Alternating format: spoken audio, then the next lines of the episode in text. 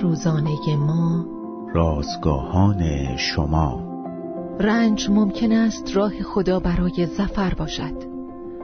چهارمین روز از شماره پنجم نان روزانه ما. بهترین شرایط عنوان و فیلیپیان باب سه آیات یک تا چهارده متن امروز ما از کلام خداست. در جنگ اول مارن در طی جنگ جهانی اول فردیناند فوخ ژنرال فرانسوی بیانیه ای به این شهر فرستاد. مقر مرکزی من در حال عقب نشینی است. ما در بهترین شرایط قرار داریم. داریم حمله می کنیم. تمایل ژنرال به امید در اوضاع نامساعد در نهایت باعث پیروزی نیروهای او شد. بعضی اوقات در ناملایمات زندگی ما نیز احساس می کنیم که در همه جبهه ها شکست می خوریم.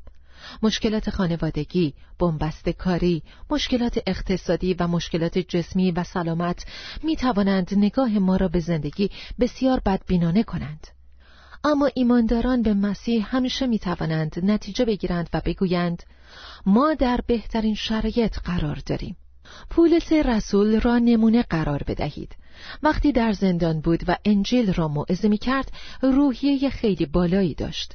او در نامه به کلیسای فیلیپی نوشت آنچه بر من گذشت در عمل به پیشرفت انجیل انجامید.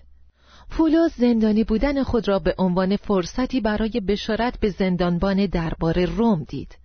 علاوه بر این سایر مسیحیان نیز با نگاه به او جرأت پیدا کردند تا انجیل را موعظه کنند خدا می تواند از مشکلات ما علا رقم رنجی که همراه آنهاست برای کارهای نیکو استفاده کند این یکی از روش هایی است که نام او جلال می یابد.